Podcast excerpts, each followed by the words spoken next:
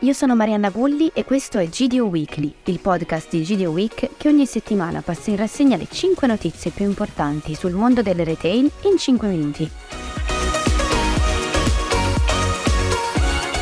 Torniamo a parlare della centrale acquisti Super Drag Italia che entra nel circuito di Forum e proprio grazie a questo nuovo ingresso Forum consolida il proprio ruolo nel segmento convenience store, nei drugstore e anche nei cash and carry. Vi ricordo che Forum è l'alleanza nata a fine 2020 dalla partnership tra CRAI, DIT Distribuzione Italiana, e C3 e che oggi detiene una quota di mercato di oltre il 38%. Superdrug invece è la neonata centrale acquisti del settore drugstore, formatasi dall'accordo tra CRAI Secom, Forza 3, Consorzio Promo 3, DMO e Pilato. Il 2022 è stato un anno caratterizzato tra le altre cose dai cambiamenti di consumo, specialmente nel settore dell'abbigliamento, con un ritorno del trend degli acquisti basici che possono durare potenzialmente tutta la vita e comunque all'insegna più che mai della convenienza. A ricostruire un quadro specifico della situazione è l'osservatorio Non Food di GS1 Italy, che anzitutto ci racconta che nonostante il periodo di crisi, abbigliamento e calzature restano comunque le categorie più acquistate dagli italiani, con ben l'83% del campione che ha acquistato un prodotto nel 2022.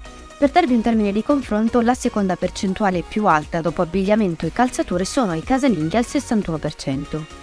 I negozi fisici specializzati restano i preferiti dagli italiani seguiti dall'e-commerce a stretto giro, GS1 per l'anno nuovo registra una generale tendenza al risparmio, con il 60% del campione che preferisce attendere tempi migliori per i propri acquisti. Torniamo sul quick commerce con Getir che punta tutto sul proprio sviluppo nella città di Torino, riproponendo la campagna Out of Home già utilizzata lo scorso anno a Milano. La campagna prevede una focalizzazione sui punti di ritrovo come fermate degli autobus della metropolitana, ma anche sugli stessi autobus, puntando su colori tipici del brand particolarmente riconoscibili. La campagna attiva fino a metà febbraio è pianificata con IGP Deco e Blue Media.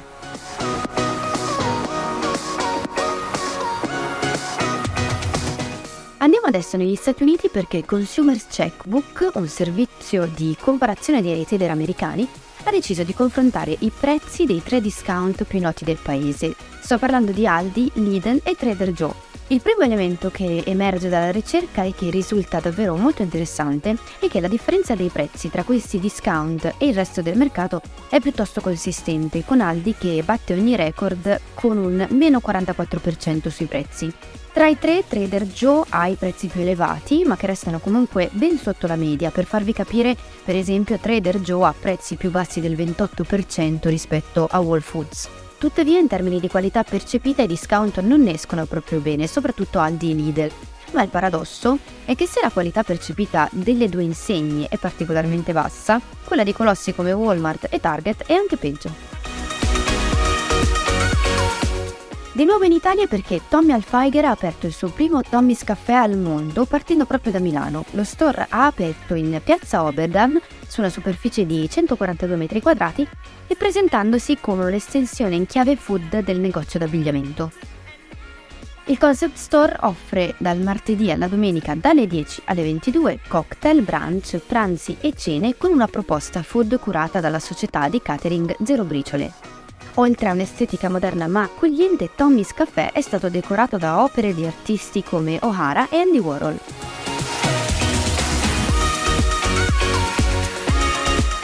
Come sempre in chiusura due notizie dalle nostre riviste, su Markup abbiamo chiesto a Giorgio Sant'Ambrogio, a Didi VG e vicepresidente di Feder Distribuzione se le MDD sono o meno una disfunzione della concorrenza. Su Flashpoint Magazine invece il nostro ultimo Fresh Talks con Jessica Paternoster che ci racconta di Dolce Vita, il nuovo brand di Melinda. Io come sempre vi ringrazio per l'ascolto, alla prossima settimana.